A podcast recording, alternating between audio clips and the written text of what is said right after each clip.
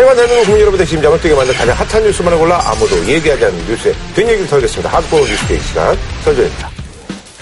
자, 안철수 의원이 일요일날 항상 뭐 이렇게 중대 발표를 하는데요. 야권의 어떤 그 지지층들은 이제 좀 함께 했으면 하는 그런 분들이 봤을 때 약간 좀 위태위태한 어떤 그런 상황까지 가는 게 아니냐는. 그러니까 2, 3일 단위로 이제 퐁당퐁당 왔다 갔다 하면서 서로 입장 발표 계속 하고 있는 상황인데 혁신 전당대회 그냥 받아라 또 사퇴해라 요 기존 주장을 유지하면서 대신 이제 그 어조는 좀 굉장히 좀 세졌죠. 사실 이번 발표를 보고 다들 이제 탈당을 어, 좀 명분을 만들려는 거 아니냐라고 아. 볼 정도로 강한 어조였죠. 그 뭐 여러 가지 이제 해석이 나오고 있는데 뭐 여러 가지 해석이 봤자 이제 있느냐 아니면 나가느냐 뭐 둘 중에 하나거든요. 이제 안철수 의원 같은 경우에는 다들 예측하는 게 공천 지분을 받아내거나 아니면 모양새 좋게 탈당 둘 중에 하나를 얻어내야 안철수. 대표의 목표를 달성하는 건데 뭐 공천 지분 이쪽은 별로 아닌 것 같고 이제 그러다 보니까 탈당이 이제 탈출구 중에 하나라고 음, 탈당 나면 이제 뭐 천정배 의원하고 합치던가 아니면 원래 안철수는 이제 다시 돌아가든가. 그럴까요? 천정배 의원이 그럴까요?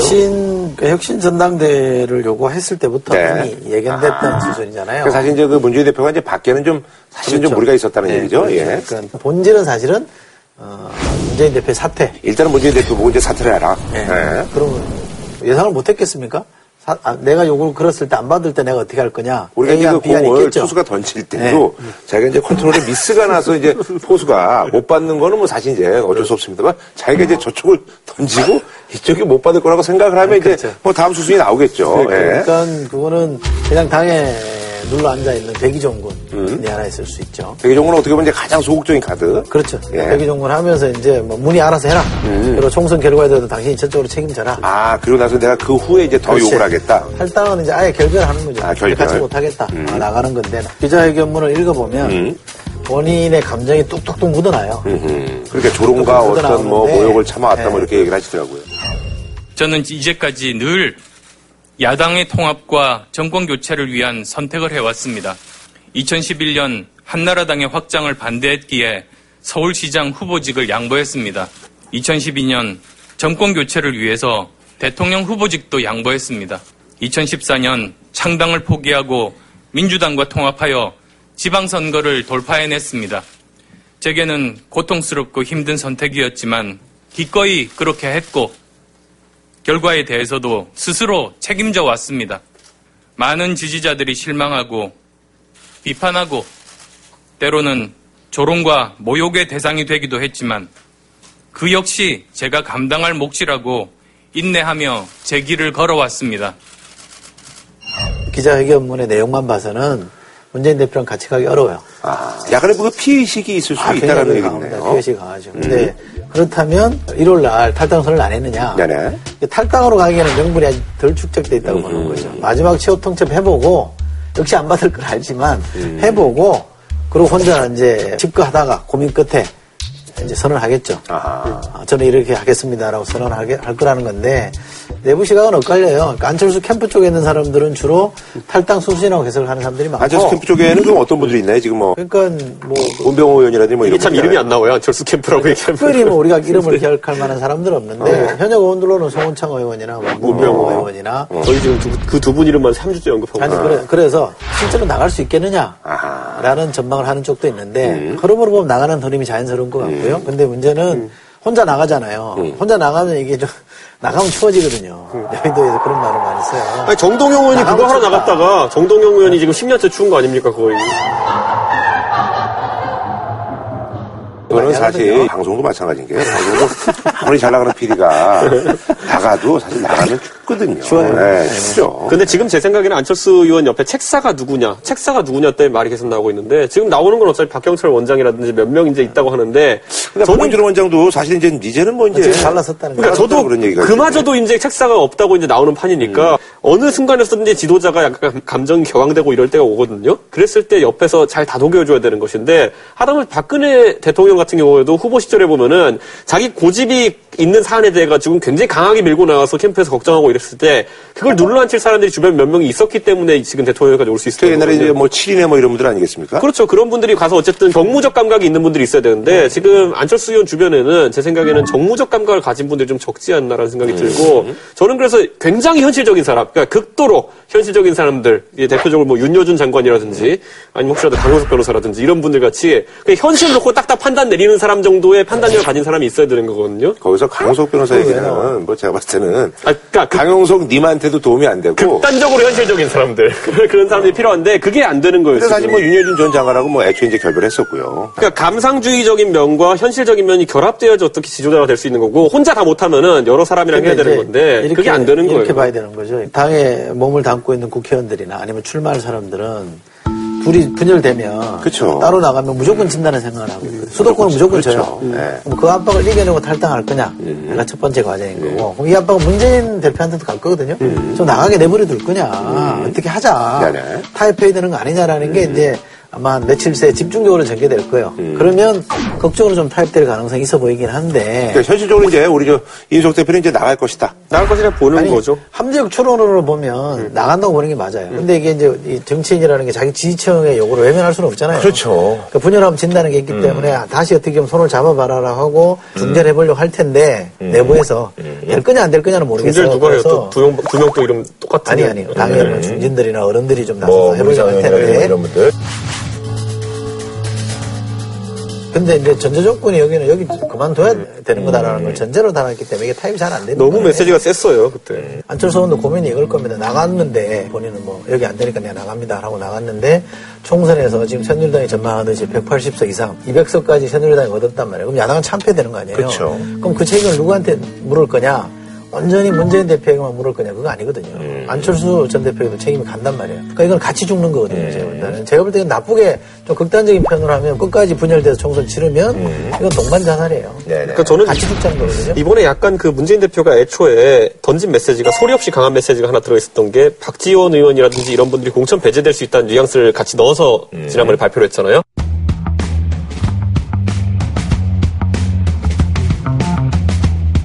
안철수 의원이 혁신안을 받겠다라는 건데 그 혁신안을 약간 아전인수적으로 받아들여가지고 오히려 안철수 대표 혁신안으로 기노를 칠 수 있는 그런 카드를 지금 만들어 놓은 게 문재인 대표거든요.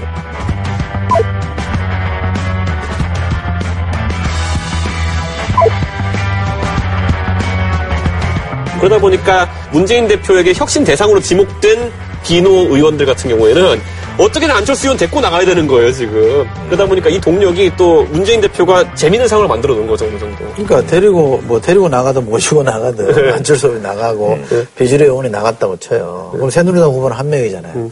야당은 크게 보면 세 개가 되는 거 아니에요? 그렇죠. 새정치민주연합에다가 안철수 신당에다가 여기 천신당이랑 합칠지 네. 모르겠지만 전정배 신당이랑 합치면 또 최소 하나. 두개 이상? 정의당 하나.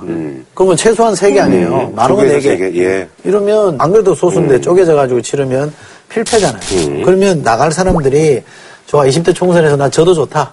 이를 각오를 하고 나가야 되는데 그 각오를 하는 게 쉽지 않은 게 그렇죠. 첫 예. 번째 숙제고 두 번째는 기소만 되더라도 공천권 주면 안 되잖아요. 근데 지금 같이 하겠다고 하는 사람들이 되게 거기에 걸려 있는 사람들이에요. 음, 소위 말하는 그 비주류 분들. 거기에 혁신에 걸려 있는 분들이 지금 문재인 대표랑 각을 세워서 나가려고 한단 말이에요. 그러면 그 사람들이랑 같이 한다는 거는 또 자기 부정이 되잖아요. 이게 또 두 번째 문제예요. 그럼 대선 주자라서 이게 지속 가능하냐? 왜냐하면 여기서는 바깥에는 박원순 시장이라는 제3의 카드도 있고 세수백 카드가 근데 지금 뭐 이제 아들 문제가 조금 뭐 그 여러 가지 이제 뭐 잡음이 있습니다. 그거야 뭐 어차피. 거기도 거의 뭐 정리되는 예, 분위기고 뭐, 예. 우리 또 윤석 대표가 자주 얘기하는 손학규 전 대표가 지금 칩가고 있단 말이에요. 내가 이길 것 같아, 그 얘기. 대선 카드로서는 두 사람이라는 예비 후보가 있고 이두 사람이 호남에서 지지율이 문재인 안철수보다 높아요. 그러니까 대안이 그리 갈 가능성이 있다. 그러니까 안철수 전 대표가 탈당을 하면 둘 다 이제 총선 깨지면 내한테 기회가 오는 게 아니라 아, 문재인 둘다 대표는 둘 동시에 다. 배제될 가능성이 있다니까요. 안철수 의원 탈당하는 즉시 문재인 대표는 그 다음 단계가 손학규 대표 모시러 아이고, 가고. 아름다운 아름다운 모시기 행보 아마 할 겁니다. 삼고초려. 지금 문재인 대표의 정서는 혼자 돌파하겠다는 거예요. 어쨌든 새정치 민주연합을 혁신하면 되지 않느냐. 새, 새물도 등장하고 본인이 근데 제가 볼 때는 문재인 대표가 총선을 끝까지 자기가 다 치르겠다라는 생각 안 할 수도 있어요. 기왕에 혁신위가 만들어놓은 혁신안에다가 본인이 얘기하는 혁신 조치들을 쭉 해놓고 나서 총선. 막상 임박해서는 빠질 수도 있죠. 선대위 쪽으로 빠지고 여기 얼굴은 새로운 사람을 세울 수도 있는 거기 때문에 그러면 총선 해볼 만하다고 생각하는 거죠. 그러면 이제 안철수 의원은 그럼 사실 이제 고립모원이 되는 그런 카드가 될수 그 고립 있겠네. 모원이 될 수도 있고요. 음. 아니면 반대의 그림도 가능하죠. 새정치민주연합이 지나치게 혼돈에 빠져가지고 아하. 문재인 대표가 고립될 수도 있죠. 아하. 고립되면 세력이 쭉 빠져나온다.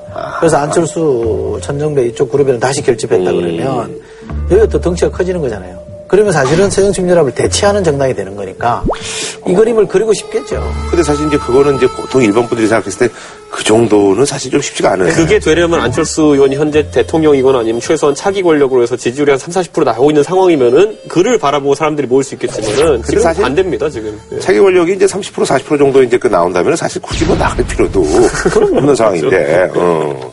소장님 어떤 개인적인 생각은 어떻게 보시는 거예요? 아니 탈당을 하고 싶을 거예요. 꿀떡 같을 거예요. 음. 탈당을 할 하고 것이다. 싶은데 어. 나가는 선택을 했을 때 걸리는 몇 가지가 치명적이기 때문에 음. 저는 쉽지 않을 거라고 봐요. 아, 그럼 남아 있는데, 그럼 남아 있는데, 그러면 그냥 백이 좋은 것, 그냥 가만히. 더 명분을 축적할 수도 있죠. 남아서 이제 계속 저 문재인 대표를 압박하는 흐름이 또 형성이 될 음. 거예요. 왜냐하면 당신이 사퇴 안 하면 이게 당망이 되지 않느냐. 음. 어, 사퇴할 이유가 없다 손치더라도 어, 대의를 위해서 좀 희생이다 이런 아니, 근데 지금 있거든요. 보니까. 그런데 안철수 의원은 생각해봐야 될 게 뭐냐면 이렇게 해서 사퇴하면 공이 안한테 오는 게 아니라 둘 다 빠져나가게 된다니까요. 아하. 야 이렇게 되면 둘 다 빠져, 둘 다 보기 싫어 빠져 이렇게 되면 안철수 전 대표는 본인이 만들어 놓고 아하. 밥상에는 못 끼는 게 된다 이 말이에요. 밥상에는 그러면 저기 뭐. 딴 사람이 숟가락 들고 이제 나서는 거죠. 안철수 의원은 제주는 곰이 부리고 어? 뭐 누구는 뭐 뭐는 뭐 한다고 실익이 없을 수 있다. 아니 어떤 비상책이든지 딱 한 달만 버티면 돼요. 그럼 그 다음에 공천이 뜨고 그 다음에 선대위 뜨면은 어차피 당 책임 유지될 수 있는 거거든요. 아, 그럼 이제 그 두 분의 이제 그뭐 제가 여러 가지 가능성이 있는데 개인적인 전망을 딱 한 번씩 듣고 그러면 이제 뭐 마무리 짓는 걸로 하겠습니다. 왜냐면 이제 목요일 아침에 이제 그 입장이 이제 뭐 대충 이쪽에서 나올 수가 있거든요. 안 예. 나올 수도 있고요. 네. 지금 한 일주일 정도 뭐 집거하겠다는 거니까. 음. 아, 아직까지는 이제 문재인 대표한테 시간은 좀 있다. 안철수 대표에게도 지금 시간이 있는 거죠. 본인이 최종 입장을 안 밝혔기 때문에 아. 나간다면 안 돼. 그래서 치끝 끝에 들어와서 아니 뭐 내가 그럼 양보하겠다라고 갈 수도 있는 거고 이러면 제가 더 이상 같이 못합니다라고 나갈 수도 있는 거고. 그게 그게 뭐냐고요. 아니 그건 모르지 사람 마음은 어때? 내가 볼 때는 예측을 해보니까요. 아니 돗자리가 다리 돗자리야. 무슨 돌짜리야.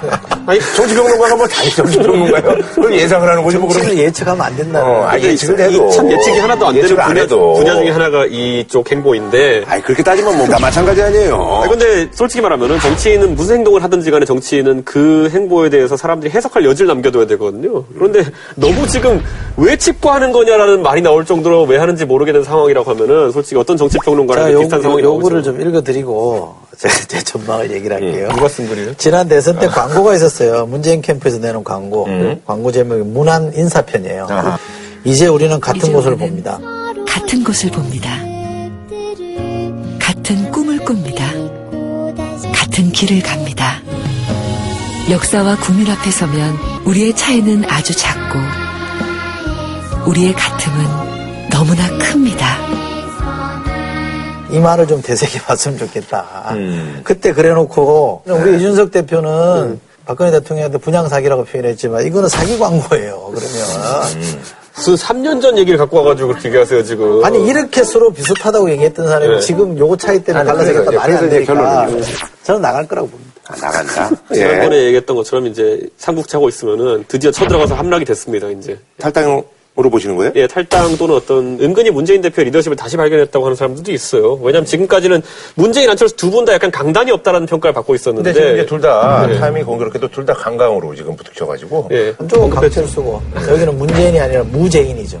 문무할 때 뭐, 칼을 휘두르고 있기 때문에. 그러니까 상당히 이번에 그 어쨌든 문재인 대표 단일 체계로 치르겠다는 자신감을 보이고 있는 거니까 만약 결과가 좋다면은 굉장한 대선 후보로 도약하게 됩니다 바로. 네. 그래서 그 승부를 던진 것 같아요. 네. 근데 이게 문제는요, 이 총선 이후 상황 을 잘 그려봐야 되는데, 만약에 야당은 분열하고 새누리당은 그대로 가서 180석 이상을 얻었다. 그럼 그 다음 순서는 뭐겠어요? 저는 개헌이라고 봐요. 개헌으로 갑니다. 하여간 지금 대통령 선거로는 안 가려고 할 거예요. 너무 패가 크다. 그렇죠. 뭐, 뭐 재앙적이다 뭐 이런 그리고 얘기죠. 예. 지금 새누리당이나 보수가 가장 두려워하는 게 대선이거든요. 총선은 어지간하면 이긴다고 생각해요. 아하. 대선은 뭐 비슷비슷하게 가니까. 그래서는 이제 뭐 둘만 나오는 거니까. 예. 불안하니까. 그래서 이게 대선을 없앨 가능성이 있어요. 있더라도 이원 집정부제 대선이면 가능성이 어떻게 있어요? 아니 이원 집정부제 대선이면 실제로 의미 없는 대통령을 그렇죠, 뽑는 그렇죠. 거잖아요. 그렇게 될 가능성이 있어요. 아예 순수 내각제로 갈 가능성도 있는 거기 때문에 그러면 야당은 숫자가 너무 작기 때문에 예? 힘을 못 쓰는 데다가 19대 국회 때 야당 국회의원 거의 대부분이 개헌에 동의했단 말이에요. 그럼 반대하기도 좀 난감해요. 그러면 그러, 그럼 지금 야당은 말년 야당, 영원한 야당이에요. 안 된단 말이에요. 그럼 그 책임을 누가 뒤집어 쓰느냐? 문재인 안철수가 뒤집어 쓰는 거죠. 만약에 상황이 그렇게 전개되면 어디 온전하게 이름 내밀기도 어려워져요. 그러니까 그런 걸 다 계산해야 돼요. 본인이 어떤 선택을 했을 때 이게 후가가 어떻게 나한테 다가올 건지를 다 계산하고 움직여야 되거든요. 근데 이게 정치 구단들은 충분히 계산하는데 초단들은 그게 안 돼요. 하면 안 되는 선택 중에 하나라고 봐요. 네, 알겠습니다. 다음 소식은 위클리 포토제닉 시간입니다. 자, 29일 말이죠. 김무성 대표가 이제 프랑스 파리로 떠나는 박근혜 대통령을 배웅하면서 서로 이제 손 흔드는 모습이 포착이 됐는데요. 그래서 사진 제목을 저희가 이렇게 한번 붙여봤습니다. 잠시만 안녕, 예, 입니다. 아, 갔다 오셨죠? 예, 가서 이제 뭐 이제 차코에서 원전 수주도 뭐 상당액을 하시고, 유엔 기구 변화협약 당사국 총회에 이제 참석하셔가지고 또 이제 1그룹에서 또 이제 연설도 하시고, 저는 이거보다 이 사진들 나오는 거 보면서 네. 그 이승민 원내대표 사퇴 판문 이후로부터 대표랑 원내대표가 대통령 출국하면 항상 가서 이렇게 사진 환송하는 사진이 계속 나오거든요. 아니 근데 예전에 그 이명박 대통령 때도 이런 그 여당의 원내대표라든지 대표가 이제 나갔습니다. 나가긴 나가. 나가긴 나가- 나가는데. 생중계를 안 했죠. 네, 아하. 생중계하고 이거를 항상 사진을 사진을 10년 만에 보고 나왔죠. 음. 자, 어쨌든 말이죠. 어, 박근혜 대통령이 이제 사실은 그 김무성 대표 그리고 또 이제 원유철 원내대표한테 그 한중 FTA 좀 빨리 좀 해결 좀 해달라 믿고 가겠다라는 말을 남기셨는데 이게 이제 그래도 뭐 믿은 대로 이렇게 됐어요. 예. 애초에 가기 전에 김문성 대표가 시진핑 만나기 전에 처리하겠다는 의지를 이제 밝혔기 때문에 아 먼저 밝힌 거예요? 네, 먼저 밝혔습니다. 어. 저는 한중 FTA가 처리가 됐기 때문에 네네. 대통령 입장에서는 여당 입장에서 이거 빨리 처리하자고 주장하는 것도 설득력 있다고 봐요. 저는 그게 나쁘다고 음. 보지는 않습니다만 대통령이 하라 그러니까 해야 됩니다. 이렇게 주장하는 거는 좀 너무 이렇게 좀 구차한 거 아니에요? 음. 국가적 필요에 의해서 이거 해야 됩니다라고 주장을 해야죠. 여당의 대표 정도 되면 그렇게 여법을 써야 되는 건데 음. 대통령이 시진핑을 만나니까 해줘야 된다. 이게 아. 논리적으로 좀 궁색한 거 아닙니까? 게다가 중국은 행정 법규로서 승인이 난 거예요. 음. 중국 입법부에서 오케이 사인 낸 게 아니에요. 비준된 게 아니란 말이에요. 그럼 그걸 왜 그렇게 합니까? 입법부 차원에서 그럼 오케이를 해주십시오. 이 비준을 해주십시오라고 요청도 안 하면서 우리는 의회에서 빨리 해야 된다고 주장하는 게 저는 그렇게 좋아 보이지는 않더라고요. 그거 좀 섭섭한 대목이고요. 대통령이 뭐 의회가 좀 빨리 처- 해달라고 부탁할 수는 있는데 갈 때보다 올 때가 저 사진이 더 메시지가 강하잖아요. 돌아왔을 때 보면 또 나갔잖아요. 김무성 대표, 원윤철 네. 나갔잖아요. 김무성 대표랑 3초 악수했대요, 3초. 음. 그러면서 수고 많으셨습니다. 음. 이렇게 얘기했다는 거예요. 원희철 대표는 35초 악수했다는 거 아니에요? 악수하고 35초 동안 얘기했다는 거 아니에요? 그러면서 3초하고 35초요. 앞으로 더 노력해달라 이렇게 얘기하는 거예요. 그러니까 3초는 악수고 35초는 악수라고 볼 수가 없는 거죠. 손을 이제 붙잡고 이제 메시지를 전달하는 얘기를. 거죠. 예. 어쨌든 이거 안 분석하면서 하죠. 네. 우리가 이걸 차라리 분석 안 해야지 이런 게 없지 않을까요? 계속 분석하니까 계속 이렇게 되는 아니, 거 아닐까요? 이거는 저 신문에 난 얘기예요. 내가 이렇게 아니, 그러니까 계속 이렇게 우리가 시사를 다루면서 아니. 대통령이 몇초 악수했는지 자꾸 비중을 두고 얘기를 하니까 대통령께서 그걸 통해서 메시지 전달하려고 하는 건데 사실 이게 저는 모양새가 그렇게 좋아 보이진 않거든요. 아니, 뭐, 메시지 전달한 거예요. 수고 많으셨습니다라고 하는 거는 여기까지. 숙제 잘 했습니다라고 이제 토닥토닥 하고. 오늘, 오늘 날짜로 보면 이제 오늘 날짜로 청와대 불려가잖아요. 2시 반에 불려가는데, 또 이제 숙제 잔뜩 받아올 거예요. 노동오법 빨리 통과시켜라. 뭐 이런 얘기도 받을 거 아니에요?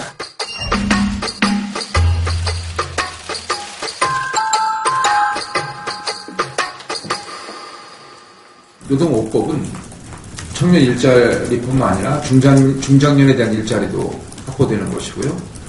또 근로자들의 권익 신장이 담보되는 법안입니다. 저는 야당이 이 법안을 어, 지연시키고 협조하지 않는 이유를 정말 모르겠습니다. 야당의 결단을 다시 한번 촉구합니다. 그거까지 이제 마무리 해달라고 이제 숙제를 주는 건데, 한 사람한테는 수고 많았습니다고 얘기하고, 한 사람한테는 앞으로 더 노력해달라고 얘기하는 거. 저는 좀 다르게 와닿았어요. 음. 여기는 뭐 오래 갈 생각이 없다는 뜻이고, 여기는 계속 갈 파트너다 이거죠. 아, 김무성 대표님 대접이 다르다? 이거죠. 어. 그러니까 대통령 업법을 하면 김무성 대표한테는 립 서비스 한 거고 원윤철 대표한테는 일종의 립 크레딧이죠. 음. 말로서 이제 크레딧을 준 거죠. 다음 주 중에 또 이제 대소기 정도 돼가지고 이제 말씀하시겠죠. 국회가 일을 하지 않고 있는 건 반성해야 돼야. 이렇게 또 하시고 또 그 다음에 또 김무성 대표나 원유수 대표 또 응답하고 국회가 말로는 일자리 창출을 외치면서도 행동은 정반대로 노동개혁 입법을 무산시킨다면 국민의 열망은 실망과 분노가 되어 되돌아올 것입니다. 앞으로 상상하기 힘든 테러로 우리 국민들이 피해를 입게 되었을 때 그 책임이 국회에도 있다는 사실을 분명히 말씀드리고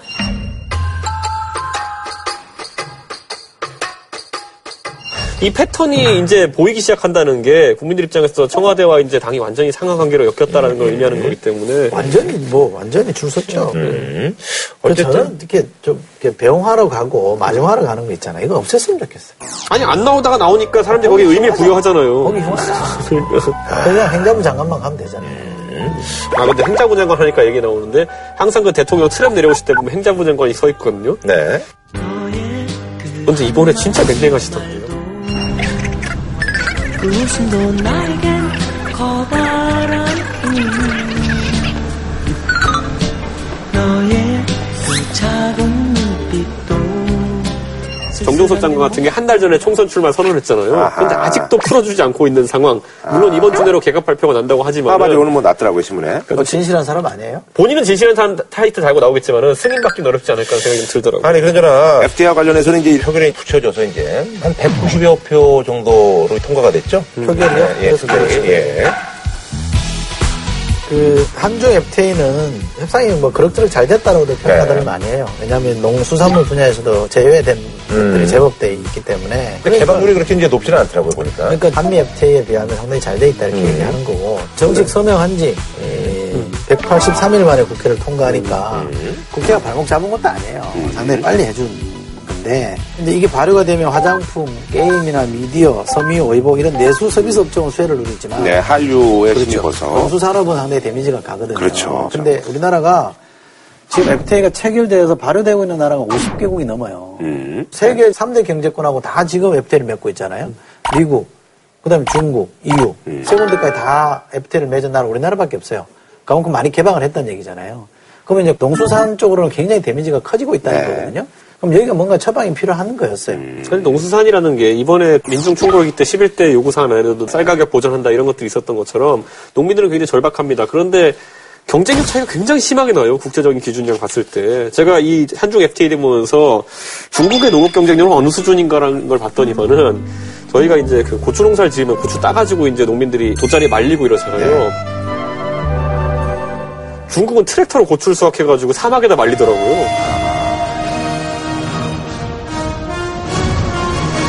그러니까 이게 스케일이 너무 차이가 나는 거예요. 그러다 보니까 이 단가라든지 경쟁이 안 되는 부분이 있을 것 같고 이거 이거 어떻게 이제 뭐 이제 품질로 가야 되는 수밖에 없는 거잖아요. 언제까지 이게 양어 품목을 막을 수 있을까라는 거에 대해서 약간은 좀 걱정도 되기도 하는 게 우루과이 라운드 이후로 지금 20년째 농업 경쟁력 확보하겠다고 하는데 그게 미진한 건 사실이거든요. 그래서 이 부분도 좀 아니, 처- 그러니까 처방이 있어야 될 것 같아요. 요 처방을 이번에 한거 가지고 또 난리가 난 거죠. 무역에서 이익을 보는 걸 공유하자라고 해서 무역 이익 공유제라는 문제 제기가 많이 나왔어요. 네, 네, 네. FTA에서 이쪽에서 만약에 얼마 이득을 봐서 얼마나 내놓으시오 이거잖아. 화장품이나 뭐 이런 쪽에서 이제 내놓으라는 그런데 얘기잖아요, 그럼. 얼마나 이득 받는지 계량화가 잘 안 돼요. 그래서 이걸 기금으로 털었단 말이에요. 네. 해마다 한 천억 정도로 이제 에, 기금을 모아가지고 이제 농수산 쪽에다 쓰자 이런 음. 얘기거든요. 그러면 이제 함주 FTA 때문에 덕 보는 사람들이 돈을 내야 되는 거잖아요. 그러니까 기업 쪽에서 막 난리를 피웠어요. 이거 뭐 또 준조세 아니냐. 음. 기업들 팔비 들어서 돈 뜯는 거 아니냐. 이렇게 얘기를 하는데 오늘 아침 신문 보니까 정경련의 이승철 부회장이라는 사람이 그거 처음에 이거 기금 만들자고 국회에서 물어봤을 때 우리가 동의해 준 거다. 라고 해버린 거예요. 그러니까 이게 무조건 막 들이쪼가지고 칼 들이대가지고 멱살 잡고 꺼내나가는 게 아니었단 말이에요.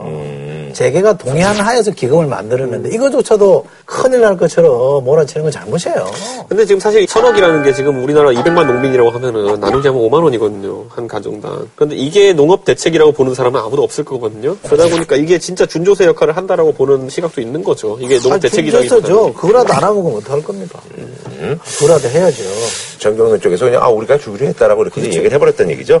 예, 사실 이제 그 김무성 대표 얘기를 좀 돌아와서 김무성 대표 이제 그 휴대폰이 이제 노출된 적이 이제 여러 번 있었는데 좀 그만해야 돼. 요번 좀 거는. 예, 요번 거는 조금 뭐 그냥 좀 덜한데 예, 박근혜 대통령이 해외 순방 중일 때 이제 그 파리의 시간을 체크하는 게 모습이 이제 포착했는데 요거에 대해서 또 이제 언론들이 좀 분석을 해서 국회 뒷자리에 앉은 분들이 이게 다 찍히잖아요. 음. 국회 뒷자리에 대표, 원내대표, 뭐 정책위장 이런 사람들 앉는데 이분들이 또 나이가 보통 많으시다 보니 까 글자 크기는 또 최대로 해놓고 항상 앉아 계세요. 음. 그러다 보니까 찍힐 수밖에 없는 상황이 계속 노출되는 건데 이번에야 뭐 그럴 수 있다는 생각 드는 게 김무성 대표가 가기 전에 얘기해놨잖아요. 그 시진핑 만나기 전에 처리해 놓겠습니다라고. 음. 150석이 넘는 집권 여당의 대표가 파리 시간 맞춰가지고 그렇지 않아요? 좀, 좀 창피해, 이거. 어, 아니 근데 이제 그래서 김무성 대표의 어떤 이런 행보를 두고서 이제 뭐 친박 넘어선 진박이라고 이렇게 얘기를 하는데 소장님 생각 평가하는 분이 그렇게 생각하지 않는다. 아, 그렇죠. 그러니까 이해관계 충돌이라는 게 아직 해소가 안 돼 있다. 아, 왜냐하면 공천권이요? 김무성 대표는 아직도 상향식 공천해야 된다고 주장을 음. 하고 한 발도 안 물러서고 있고 심지어 비례대표로 뽑는 사람들도 순위는 투표로 정하자는 거예요. 옛날에 당에서 정해줬잖아요. 그것도 이제 뭐 당원 혹은 뭐 여론조사 이런 걸로. 누가 투표할지는 정하면 되는데 투표로 순위를 정하자고 하는 거니까 이건 청와대가 받아들이기 어려운 거예요. 이 고리를 김무성 대표가 풀어주지 않는 이상 이 갈등은 해소가 안 되거든요. 그러니까 저는 항상 위태위태하다고 보는 거고 김무성 대표는 시간만 흘러라. 시간만 흘러서 어느 순간 되면 자르고 싶어도 못 자른다 가지고 버티기 가는 거거든요. 그래서 지금은 굉장히 잘하는 거예요. 지금은 빌미를 안 주기 위해서 납작 엎드려 있는 건데 그러다 보니까 무대가 뭐냐? 어? 무조건 친박에 대놓고 친박이라는 거 아닙니까? 무조건 대기 상태라는 얘기도 들었는데. 아, 그러니까 실제로 무조건 대기 상태인데 무조건 대기 상태. 그걸 무조건 대기 모드. 아, 무조건 대기 모드. 피하려고 무조건 친박에 대놓고 친박한다는 거 아니에요. 그런다고 이게 해소될 거냐?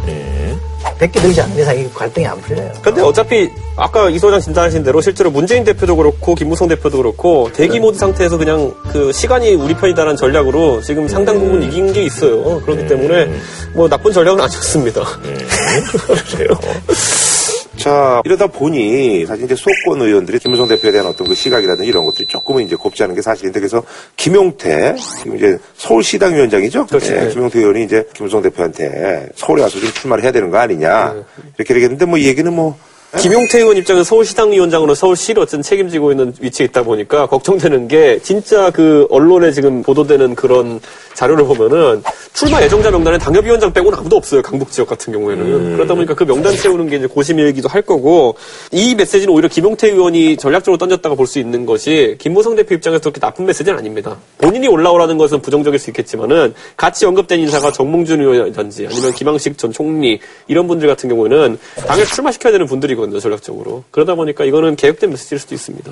아니 근데 김용태 의원이 얘기한 거는 이분들이 본질이 아니고 청와대에 있었던 사람들 어? 이른바 진실한 사람들을 얘기하는 청와대 인사들 내각에 있었던 사람들이 전부 강남 아니면 TK를 가려고 하니 그러지 마라. 근데 말을 안 듣잖아요. 이 말을 듣게 하려면 김무성 대표가 결단해야 된다. 서울로 올라오든지 아니면 비례대표 끝순번 정도로 가라 이 말 아니에요. 이게 가장 합리적이에요. 예를 들면 지금 이분의 핑계가 뭐냐면 어려운 데 선거 나가면 대표가 전국을 돌아다니면서 지원 유세 못 한다는 게 핑계거든요. 그럼 비례대표가 하면 자연스럽게 해결되잖아요. 지난번에 23명 됐던 거예요? 그럼 이제 한 24, 20, 3명인가 4명 네, 됐어요. 그럼 20, 한 25명, 26번까지 딱, 어? 본인이 순번으로 들어가고, 그, 저를 당선시켜주기 위해서는 표를 몰아줘야 됩니다라고, 어? 지지층한테 호소하고, 이른바 진실한 사람들이라고 불리는 사람들에게 험지로 나가시오. 아하, 이렇게 그러니까 요구하자는 거예요. 아. 아니 근데 저기 야권이 지금 이런 상황이면 강북 쪽도 뭐 할만하지 않겠어요? 근데 김무성 대표가 그렇게 나온다는 거 아는 순간 거기에 저격 공천을 할 거기 때문에 만약 이런 판단을 한다 하더라도 김무성 대표 입장에서는 나중에 할 가능성이 높죠. 지금 만약에 김무성 대표가 어느 지역을 선언해버리면은 김무성을 한번 꺾어보겠다라고 하는 사람들이 왕창 달려들 수 있기 때문에 그거는 아유, 그걸 두려워하면 안 되지. 대선 주자가. 지금 문재인 대표는 그거 두려워 안 하고 있습니까 지금 아니, 그러니까 거꾸로. 문- 문재인 대표는 어디 갈 거예요. 나올 거라고. 그러니까 다들 나올 건데 생각하는데. 지금 선언 못 하는 아니, 거예요. 그러니까 김무성 대표가 아, 그럼 나는 결코 물려주겠다. 그럼 나는 수도권 어디 나가겠다는 정도만 얘기하면 되죠. 근데 가장 이게 좀 재밌는 게 각 당에 누가 나왔을 때 저격 후보로 나갈 만한 사람들이 대기하고 있으면 상관없는데 지금 각 당의 대기 후보로 있던 사람들도 내 선거가 급해가지고 자기 지역구를 선언해 버렸어요. 대표적인 게 예를 들어 오세훈 오세훈 시장이라든지. 아니면 안대희 대법관 같은 경우에 원래 이분들은 야권에 거물이 뜨면 저격 후보로 나갔으면 괜찮을 분들인데 자기 지역구 선언해 버려가지고 여기서 경선 치르기 바쁜 상황이 돼 버렸거든요. 이게 지금 여권 전체의 선거 전략도 약간 제대로 악수립이 안 되고 있다는 걸 이거요. 반증하는 거죠. 국회의원들은 어지간하면 지역구를 떠나면 안 돼요. 지역 대표성이라는 것도 있기 때문에 거기서 계속 뿌리 내리고 그 사람들이랑 교류하는 게 좋지.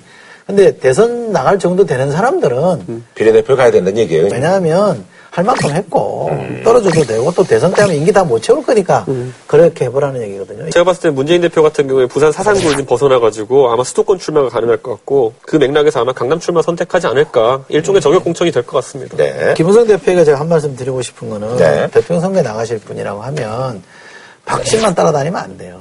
민심을 따라다녀야 됩니다. 박심이냐 민심이냐 선택할 때가 왔다. 민심을 선택하는 지도자가 대통령이 되는 것이지 지금 현재 권력자를 따라다니는 사람 치고 대통령 사람 한 명도 없다. 네. 자, 우리 이준석 대표. 지금 김무성 대표는 한동안 핸드폰 상태를 보면은 비행기 모드랑 무음이랑 진동 왔다 갔다 하고 있거든요. 네. 어느 순간에 벨소리 모드로 바꿔야죠, 지금. 그렇지 않고서야 뭐, 오는 정도 못 봤습니다. 네. 자, 다음 소식은요. 사실 이제 뭐 총선 주변에 이제 많은 분들이 이제 뭐 저희가 이제 하고 이제 전해드리고 있는데 공천과는 약간, 예, 멀어져가는 그런 행동들을 하는 의원들이 있어서 저희가 한번 좀, 예, 이번에 이제 소개를 해드릴까 합니다. 이것도 요즘 뭐 이해란 씨가 불러가지고 굉장히 이거 인기가 있는 건데요. 예, 총선 못 나간다로 전해라 이런 건데, 예. 예, 아니, 이게 전해라 이것만 하면 돼요. 예. 맞아. 전해라만 하는 거야. 저도 아, 이모티콘만 보고 이거를 제가 음악을 못 들었어요. 아, 근데 이분 이거 전해라 이거 뜨면서 행사비가 7배로 뛰었다는데요? 이 카카오톡 이모티콘이 이게 1억어치 팔렸대요. 전해라 이게. 꽤 인기 없으시죠? 몰라요. 하나 선물해 드릴게요. 나 누군지도 몰라, 지금. 아니, 이 노영민 의원 같은 경우는 지금 말이죠. 지금 뭐 이제 상위위원장을 하고 있고, 삼선이고, 네. 이게 이제 뭐 이제 그냥 보도된 거는 그렇습니다. 이제 의원실에 카드 단말기를 놓고 자신의 책을 팔았다. 지난 10월 말 국회 산업통상자원위원장인 노영민 의원이 두 번째 시집 출판 기념회를 열었습니다.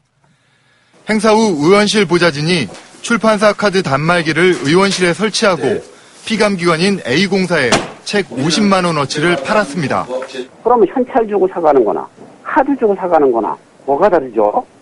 근데 이게 또 보니까 이분 이제 얘기를 들어보니까 다른 의원들이 많이 하는 건데 나도 이번에 가서 배운 거다. 사실 이제 현금으로 받는 것보단 그래도 그나마 좀 양심적이지 않느냐 뭐 이렇게 얘기했다는데 그건 사실 대표들이 봤을 때 이제 말이 안 되는 얘기죠. 불을 질렀죠, 불을 네. 질렀어. 이런 건 저도 처음 봅니다. 책값을 카드로 결제한다는 거는. 그리고 이제 사실 이제 또 이분이 위치가 이제 상임위원장이니까 아무래도 이제 그 이분이 이제 그 산업 통상 뭐 자원위원회 위원장인데 이제 알짜배기죠, 알짜배기. 예, 굉장히 그 이제 뭐 피감기관도 많고 이러니까 그러다 보니까 이제 거기서 와가지고 이제 책을 막 이제 뭐 몇백만 원씩 사고 그러니까 그러니까 석탄공사가 이게, 예. 50만 원어치 사가고 네. 광물자원공사가 200만 원어치 사갔는데 음. 말씀드린 대로 이제 그게 무슨 카드 단말기를 그런 데 쓸 수 있느냐 그게 법이 엉망이더라고요. 이제 여신 뭐 전문 금융법, 금융법 위반이 하나 있고 네. 그런데 이제 법인 카드로 구매한 거 아니냐 네. 이게 문제예요. 왜냐하면 정치자금은 법인이 못 내게 돼 그렇죠. 그렇죠. 이건 정치자금이 아니긴 하겠습니다만 어쨌든 법인 편법이죠. 카드로 카드 사업장이 아닌 곳에 카드 단말기 설치하면은 3년 이하의 징역이라니까. 크더라고요, 보니까. 지금 아니 2천만 원 이하의 벌금이라니까. 왜냐면 그러니까 이게 이분이- 대표적으로 이제 깡하고 이런 게 이런 거 아니에요. 그렇죠. 예. 네. 이런 거 왜 감시해야 될 국회의원이 그렇게 했다고 하니까 해서는 안 됩니다. 음.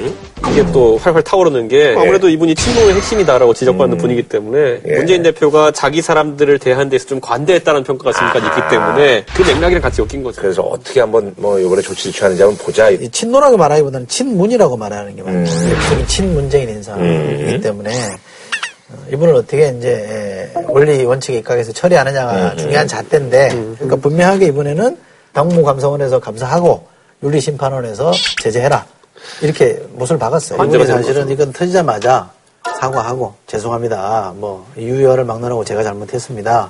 내년 총선에 불출마하겠다든지 이렇게 좀 세게 나갔어야 되는데 깔끔하게. 처음에 뭐가 문제냐. 음, 따로 그리고 뻗대다가 음. 그러다가 여론의 집중포화를 맞고 나서 물러섰거든요. 동상산업 뭐 자원위원장 물러나겠다 그러니까 에게 그거 갖고 되냐? 이런 정서거든요. 그러니까 이게 사과할 때는 세게 기대치보다 넘은 사과를 해야 되는데 그러니까 저는 기억나는 게 최근에 비슷하게 비슷하진 않지만 좀 더 큰 논란이 있었던 게 박기춘 의원 같은 경우 정치자금 관련해 가지고 문제가 있었는데 음. 박기춘 의원은 그거 나온 뒤부터 나온 메시지에 꾸준히 재불찰입니다, 재불찰입니다, 네네네. 불출마하겠습니다, 음. 앞으로 반성하겠습니다 이 메시지만 했기 때문에 여론의 질타는 오히려 노영민 의원보다 좀 적게 받았어요. 음. 그러니까 이게 뭐 사안으로 보면 훨씬 더 엄중한 사안이죠 정치자금 수업 받은 게 그렇지만 그 처신은 오히려 박기춘 의원이 잘했다는 생각이 드는 거죠. 음. 끝났어. 기다려. 근데 사실 말이죠. 이제 노영민 의원 이 예전에도 이제 그 아들 추적과 관련해서 이제 2010년경에 그 부의장실에. 홍재영 예, 부의장실이었죠. 예. 자신한테 이제 인턴으로 또 이제 또 이제 집어넣어서 이제 그때 물론 이제 뭐 관두긴 했습니다만 그때도 약간 좀 시끄러웠던 그런 적이 있었고요. 시끄러웠죠. 그런데 이거 해명하면서 또 뭐 4급 같은 경우에 우리 아들이 해외 명문대에서 공부한 우수한 인재인데 4급이면 오히려 뭐 아주 특혜 받은 건 아니다라는 취지로 얘기해가지고 그러니까 뭔가 해명할 때마다 약간 좀 더 이제 안 들어도 될 말들을 듣는 그런 사실 그래서 우리 또 신기남 의원 같은 경우도 사실 예전에 이제 또 뭐 부친 때문에 약간 좀 뭐 논란이 있었는데 근데 이번에 이제 아들 이게 로스쿨 때문에 이거 뭐 이제 아들 로스쿨 이게 떨어져가지고 여기 이제 뭐 학교에 뭐 항의성으로 방문하고 그래가지고 이것도 아주 또뭐 지금 이 건도 이분이 좀 처신 잘못했다고 저는 생각해요. 음. 이분도 좀 아니 뭐 그냥 아들이 졸업시험 떨어졌다 그래서 물어본 거고 뭐 좀 이렇게 변명하니까 사람들이 더 화를 내는 거니까 근데 그래서 이, 좀 이. 아들이 이제 뭐 떨어져서 그게 이제 뭐 번복이 되거나 이건 아니에요. 근데 이제 어쨌든 찾아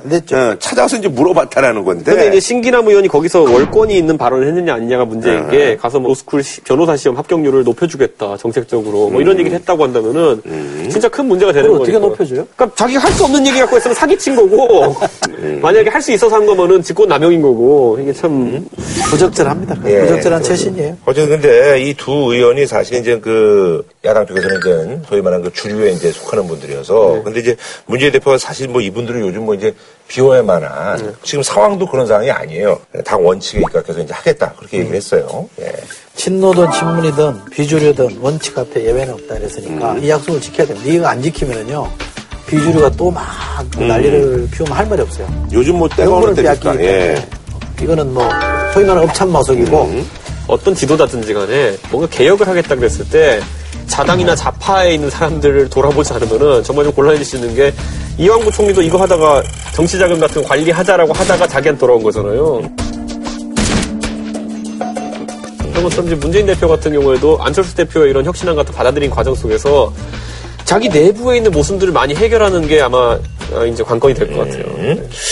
자, 그리고 말이죠. 여당 쪽에도 지금 뭐 지금 논란이 되고 있는 게이 박대동 의원인데 이분도 좀 보도가 뭐 일부 사실로 드러났는데 이거 좀 그렇더라고요. 자기 그 비서관 월급을 그때 뭐 다시 받아가지고 그걸 뭐 관리비를 내고 막 이런 거를 이- 좀. 이분의 경우에는 이제 비서관에게 5급 비서관이니까 네. 매달 120만 원씩 내놔라 이렇게 얘기했다는 거 아니에요. 1년이면 한 1,500 가까이. 음. 그렇죠, 그렇죠. 원래. 비서관이 한 5천 받죠. 요즘 조금 더 될 거예요. 5천 더 받나? 그러니까. 네. 그러니까 근데 본인이 정언을 했잖아요. 음, 맞아. 그렇게 얘기를 했고. 아, 본인도 얘기를 했어요. 맞아. 내가 그런 게 맞는데 난 그렇죠. 강제적으로는 안 했다. 예. 근데 자발적으로 하는 사람이 없거든요. 그렇죠. 자발적으로 120만 원씩 내놓으라는 사람. 상식적으로 조금 뭐 이해는 안 가는 근데요. 부분이죠. 제가 알기로 이 박대동 의원만 이런 거 아니에요. 되게 많아요. 몇 사람 있어요. 이런 사람이 있거든요. 이게 어떤 사람들은 후원금 안 거치거든요. 뭐, 뭐 정치 이쁘다고 돈 주겠습니까? 잘 안 거치는 월급에서. 가고. 다른 사람한테 뇌물 받기는 또 겁나고. 그렇죠. 아, 그거는 뭔지 안 되죠. 그러니까 여기서 편법으로 돈을 만들어 쓰는 거예요. 편법으로 돈을 이렇게 갖다 쓰는 건데. 거기에 어떻게 보면 이제 보좌관들도 그냥 암묵적으로 동의를 하는 부분이 아니면 있군요. 취업이 안 되니까요. 잘릴 수 있으니까. 근데 이분은 그 경우는 해당이 안 되는 것 같고, 그렇잖아요? 뭐, 요구르트 받아 먹고, 뭐, 어, 저 관리비 내고 가스비 내는데 썼다 그러니까 이 사람이 더 화가 난 건데, 이분은 돈이 좀 있는 분인데도 그랬으니까, 재산을 8억 신고했고, 연초에. 작년에 비해서 1억이 늘어났다는 거 아니에요? 그러면 돈이 있는 거잖아요. 사실 이제 뭐 새누리당 뭐 많은 분들에 비하면은 뭐 이렇게 많지는 않습니다만. 예. 그러니까 그 전에도 이런 게 좀 터져도 그냥 잘 넘어가 버렸는데 유야무야 됐거든요. 이분 건 이끌을 개건 이거 좀싹 없애야 돼요. 그 과거 오세훈 시장이 불출마 선언했을 때 오세훈 정치자금법이라는 걸 네, 통해 가지고. 굉장히 그 타이트하게 묶어놓은 법이잖아요. 1억 5천이니까 평시고 이제 그 3억이라는 게 선거 때 선거 때. 3억. 선거 있을 때. 예. 거기다 후원 자체도 뭐 그 기업 후원 안 되게 막고 이렇게 하면서 이제 뭐 법이나 안 되고 해서 120만 원 맞고 뭐 이러니까. 그런데 실제로 정치하면 그거보다 더 소요되는 건 맞거든요. 그러다 보니까 여러 편법이 등장하는 것 근데 같긴 이게 해요. 이제 매년 1억 5천만 들어오면 할만해요. 해보죠. 해보죠. 천 정도 쓰면 어지간히 버티거든요. 오세훈 선거법 때문에 안 거친다는 핵심은 뭐냐면 과거에는 어떻게 돈을 걷었냐면 후원의 밤 행사를 했어요. 그렇죠. 초청장 보내서 오잖아요. 네. 그러면 축의금 내듯이 내야 돼요. 네. 안 갈 수 없잖아요. 그렇죠, 그렇죠. 그러면 그렇게 내면 돈이 모여요. 음. 근데 지금 이걸 못하게 막아놨거든요. 내가 그걸 못하게 막아요. 우편으로만 돈 내, 이렇게 뭐, 기명, 보내고, 기명으로. 홍보 문구 보내고, 온라인으로 보내야 이거 아니에요. 이건 안 돼요. 대면하지 않으면 돈을 안 내게 돼 있기 때문에 출판 개념이라는 방식을 쓰는 거예요. 네. 실제로 돈이 없어가지고 이런 음, 짓을 하는 사람도 있긴 있거든요. 그렇다면 물건은 터주는 게 맞죠. 너무 막아버리면 편법이 나오고 불법이 나오기 때문에 조금 열어줘야죠. 어, 그리고 사실은 얼마 전에 그 저기 이자스민 의원 같은 경우는 이제 또 검색어 이제 올라왔었는데 이분은 사실 이제 지금 비례대표입니다. 옆에 옆자리가 이제 우리가 지난번에 민현주 민현주 의원. 이분은 이제 뭐 나가려고 이제 하시는 분이고. 아, 비례대표인데 이분이 이렇게 게임하는 걸 보고 여기서 게임하면 안 되는데 이렇게 이제 워닝을 해준 거죠. 그랬더니 이제 웃으면서 이제 그만 접었다는 거예요. 그러면서 이제 초코바를 꺼내서 먹었다는 거 아니에요. 본회 열리기 전에 잠깐 쉬는 시간에. 그러니까 어쨌든 뭐 본회의장에서 초코바 먹고 게임하고 이런 거는 부적절한 처신이죠. 근데 워낙 얼정 활동 열심히 한 분이에요. 제가 듣기에는 뭐 정치권에 있으면 정치인들에 대한 평가를 듣는데 진짜 열심히 하는 국회의원으로 평가를 받았거든요. 그러니까 그 평은 좋았던 사람인데 제가 듣기에는 새누리당 의원들이 이제 이분을 지역 행사에 자주 이렇게 불렀나 봐요. 얼굴이 팔려 있잖아요. 그 영화에도 나오고 이랬던. 안녕하세요, 완득이 엄마 이자스민입니다라는 그러니까. 멘트로 시작하는 그게 있어요. 어머니예요. 어머니.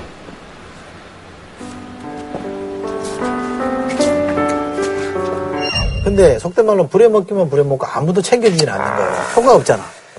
이 사람이 움직이는 표가 없으니까. 중간에서 그냥 툭 까놓고 얘기하자면은 이민자에 대한 차별 같은 거 좀 받긴 받았어요. 현실력이 좀 네, 높았군요. 그래서 아, 국회 내부에서도 차별을 받아요. 네, 굉장히 많이 차별받고 솔직히 이자스민 의원 돼가지고 처음에 이 공천 받을 때부터 굉장히 유언비어가 많이 돌았던 것이 이자스민 의원 한국말 못한다는 얘기가 굉장히 돌았거든요. 음. 근데 알고 보니까 전혀 아니고 뭐 이런 것처럼 공격을 너무 필요 이상으로 많이 받아가지고 음. 좀 본인도 지친감이 있는 것이고 이 우리 보면 예를 들어 군대 같은 것도 진급 포기한 대령이라는 사람들이 이렇게 있다고 하잖아요. 근데 이제 총선 앞으로 다가오면서 공포국이라는 사람들이 생기거든요. 보면은 음. 공천 포기한 국회의원들이라는 게 생기는데 이것도 약간 그 의회의 비효율을 가져오는 요소가 될 거예요. 너무 과도하게 욕 안 했으면 좋겠어요. 이, 이분보다 사실 앞에 우리가 짚었던 사람들이 더 욕 먹어야 되잖아요. 아니, 그러니까 조건 만남 검색한 사람도 있잖아요. 예. 초코바 먹고 이제 게임한 것도 예, 욕을 예. 이자스민 의원이 뭘 한 가지, 한 가지 구설수에 올 때마다 댓글로 가장 많이 달리는 게 필리핀으로 돌아가라 이런 거 다른 사람들이 있거든요. 근데 이분은 이제 완전히 우리 국적 취득한 한국 사람이에요. 근데 그 관점으로 들어가야 되는데 미국에선 트럼프가 예를 들어 자기 얘기하다가 어떤 한국계 학생이 질문하니까 혹시 당신 한국인입니까? 라고 질문했거든요. Thank you so much for coming to speak to us today. Um, however, I just want to get the facts straight and say Are that you that's- from South Korea? I'm not. I was born in Texas, raised in Colorado. But I just want to say, 그것만으로도 트럼프는 욕 바가지를 먹었어요. 왜냐? 그 사람은 한국계이지만은 어쨌든 미국인이 된 상황에서 그것을 가지고 공격을 하려고 했다는 것만으로 트럼프는 부격적자라고 했는데 Donald J. Trump is calling for a total and complete shutdown of Muslims entering the United States until our country's representatives can figure out what the hell is going on.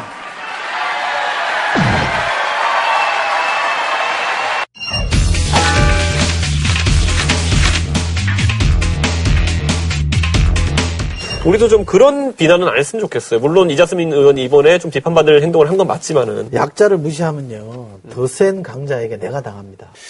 알겠습니다. 예. 자, 다음 소식은요. 정치권에 사실 뭐 요즘 분야감이 아주 굉장히 뭐 많이 흐르고 있죠. 그래서 네. 지난번에 이제 뭐, 뭐 내각 분들이 이제 또 총선 준비를 위해서 이제 몇 분들 이게 나가셨잖아요. 근데 이제 공공기관장들이 또 출마를 위해서 줄줄이 이제 사퇴를 하고 있는 그런 상황입니다. 공공기관의 어떤 그 경영 공백. 이 또 우려가 지금 커지고 있습니다. 그래서 이번에 준비한 주제는요. 총선 놓치지 않을 거예요. 공공기관장대 출마 행렬 논란입니다. 저는 경영 공백이라는 표현에 동의합니다. 아, 없는 게 나을 수도 있어요. 아 그래요? 예. 아, 정치 나가려고 좀 딴 생각하고 있는 사람들이 거기서 보니 아니, 덕이 그 되겠습니까? 되지? 떨어지니까. 네? 네. 없으면 없는 대로 하면 돼요.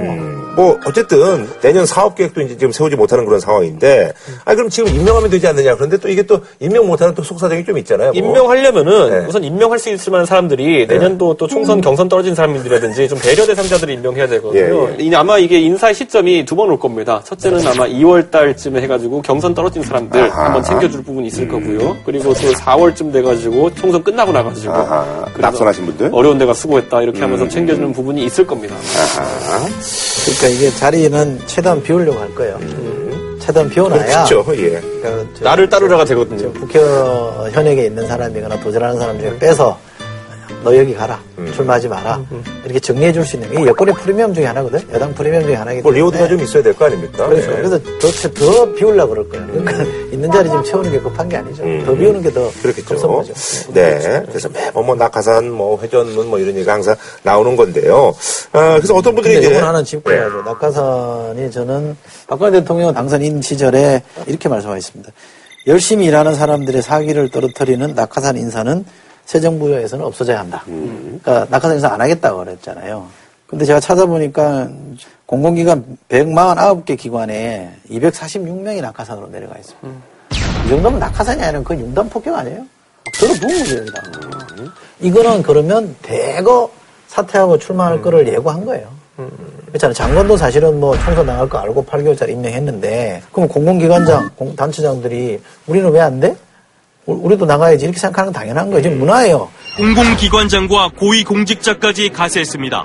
곽상도 법률구조공단 이사장, 곽성문 한국방송광고진흥공사 사장은 대구에, 김석기 한국공항공사 사장, 김성조 한국체육계학 총장 등은 경북 지역에 출마할 의사를 밝혔거나 시기를 조율하고 있습니다.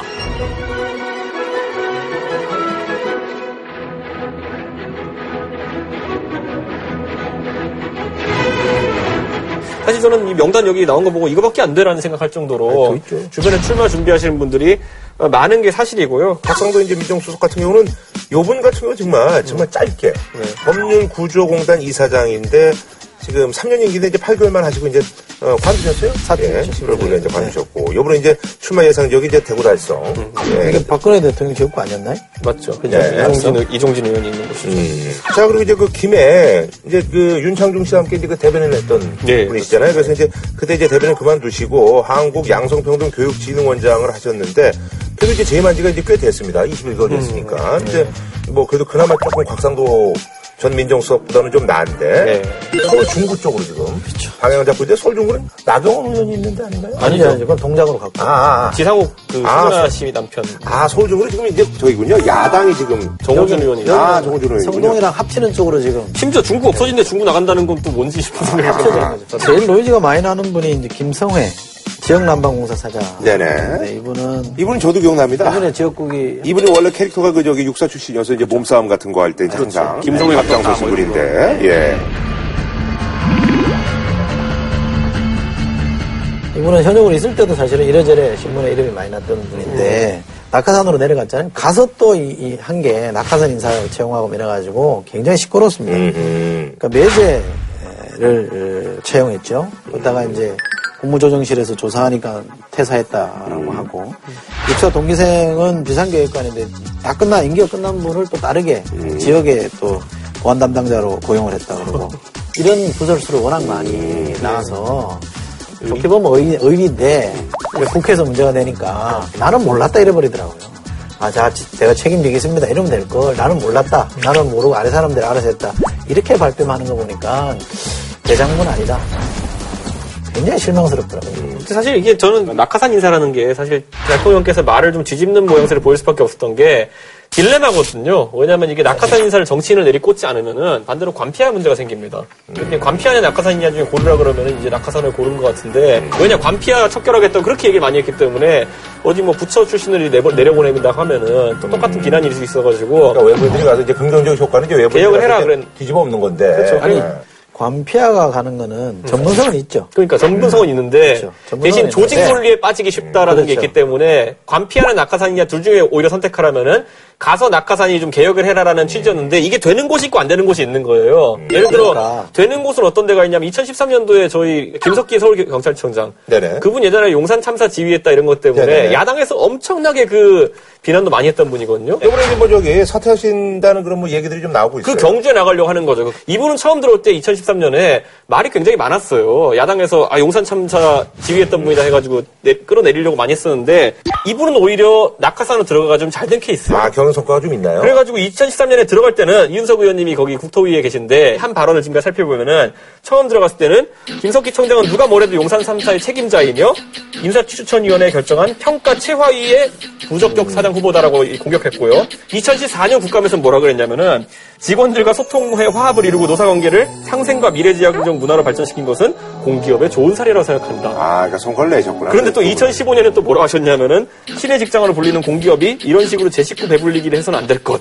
거의 이윤석 의원님 같은 경우에는 김석기 사장 스토커 같은데. 맨 뒤에 거는 아니 맨 뒤에 거는 보기에 따라서는 저는 이윤석 의원을 개인적으로 잘 모릅니다만 임명될 때 문제점을 지적했으나 그 사감을 잊어버리고 실제로 잘하는 걸 잘했다고 한걸 평가해 줄 만한 당연하죠. 그러니까- 입장 바꾸다는 게 아니, 아니고 그러니까 저는 이걸 보면서 입장 바꿨다는 아니, 얘기를 한게 실제로 낙하산이라고 처음에 공격받던 인사들도 잘한 사람 다른 것에 있냐? 좋은 저는, 평가 저는 완전히 다른 생각을 갖고 있는데요.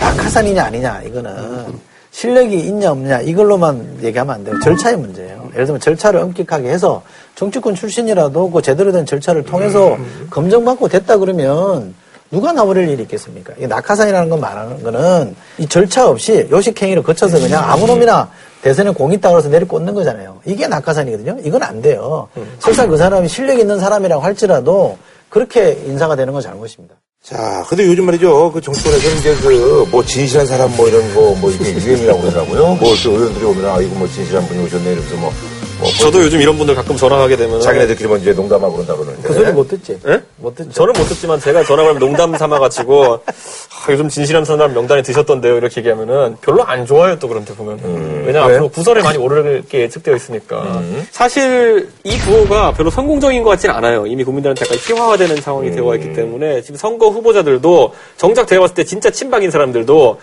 내가 지금 유권 잡혀서 진실하다고 얘기하면 사람들이 좋아할까라는 고민을 하기 시작했어요 지난주 금요 일 날에 이제 박원순 시장 그 북콘서트 사회를 보러 갔다. 야 행사 많이 뛰시네 재밌더라고요. 그 위트가 있는 거예요. 이분들은 진실한 사람은 아니지만 진정한 사람입니다. 이렇게 얘기하더라고요. 그러니까 진실 대 진정 간의 어떤 아빠는 풍각쟁이야, 뭐. 오빠는 심술쟁이야, 뭐. 되게 재밌어요 재밌잖아요. 말도 안 되는 얘기 얼마나 재밌어요. 싸움을. 여러 가지 어떤 뭐 패러디를 그러니까 그, 그렇게. 재밌게 얘기하는 예. 것도 아니 그러잖아 이제 지금 어쨌든 그 뭐 이제 그만두신 분들은 그만두셨는데 네. 아직까지도 이제 내각에 남아서 이제 계시는 분들이 있는데 그 저기 지역구를 좀 이렇게 많이 이제 뭐 챙긴 얘기들이 나오고 있어서 이런 것들이 이제 또 많은 분들의 또 얘기에 오르고 있습니다.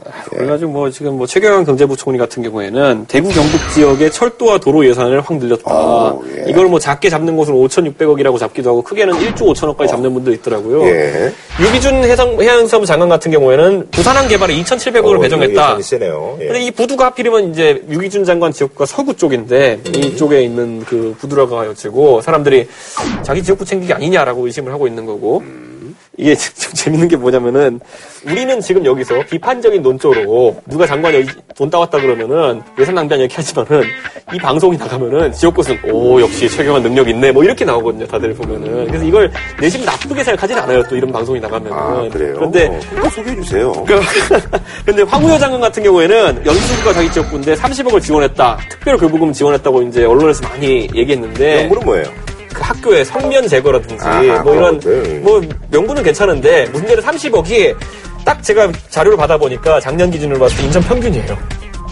그러니까 오히려 사람들이 이걸 보기에 따라 가지고는 황우여 장관이 이거 예산 안 따고 뭐 했냐고 볼 수도 있는 분위기 때문에 빼고 얘기해 빼고. 그러면 덕이 아니잖아. 아, 그러니까 지금 끝장이 아니잖아. 그거 빼고. 그래서 한 300억 정도 되는 인천 예산 중에서 연수구가 인구 비례를 한 30억 정도 받아간 거라 가지고 그럼 황우여 장관 같은 경우에는 좀 다른 분들에 비해서는 좀 적어서 그러니까 갑자기 예산 숫자가 달라지잖아요. 5천억, 2천억, 이제 30억일 때. 그나마 염치가 있으신 분이지. 그러니까 국회의원들이 자기 지역구 예산 많이 가져가기 위해서 열심히 뛰는 거는 당연한 그렇죠, 거죠. 예. 의무예요. 그분들의 의무죠, 예. 그런데 행정부 실제로 집행권을 갖고 있는 사람들이 특히 경제부처는 예산 편성권을 쥐고 있잖아요. 이분이 과도하게 오해받을 수 있는 일을 하는 거는 잘못이라고. 그러나 사실 있잖아요. 근데 이제 뭐 이분들이 이제 다 이제 나가라고 지금 뭐 대구 경북 쪽에 이제 집중이 돼 있다는 거죠. 그러니까 흔히 이제 그 양궁 국대가 네. 국제 경기 나가면 무조건 금메달 땄다니까 사실 국대 선발전이 굉장히 치열하지 않습니까? 네. 그래서 아주 뭐 다 보니까 다 무슨 다 대구 뭐 경주 뭐 구미 이분들이 다 그쪽인데 예, 과연 여기서 누가 낙점을 받을지 참 그것도 참 저는 이게 지금 굉장히 안 좋은 모양새를 소위 말하는 진실된 사람이라는 사람이 대통령을 솔직히 말하면 욕보이고 있다는 게 뭐냐면은 이게 드러내는 건 두 가지입니다. 첫째로 애초에 이런 고위직 인사가 TK에 편중되었다는 걸 보여주는 거예요, 지금. 실제 통계가 어떤지 모르겠지만은 실제 그렇기 때문에 출마하겠다는 사람들도 전부 다 TK로 몰린 거 아니겠습니까? 그리고 이 상황에서 자기 이제 뭐 자기가 나가겠다는 건데 얘들이 뭐라 그러냐 이거 아니에요. 그런데 하필이면 왜 이렇게 고위직의 대구 출신이 많습니까라는 비난을 또 받을 수 있는 것이고 두 번째 는 또 뭐냐면은 이분들이 만약에 정권을 돕고 싶다고 한다면은 스윙보터 지역이라 할 수 있는 수도권에 나가가지고 특히 뭐 서울의 강북 지역 정도에 나가가지고 내가 대통령을 돕기 위해서 이 선거를 한번 치러보겠다라는 얘기가 나오면 얘기가 되는데 그게 아니라 지금 전부 다 지금 TK에 몰려가 있으니까 알겠습니다. 자, 한 줄로 평좀 부탁드리겠습니다.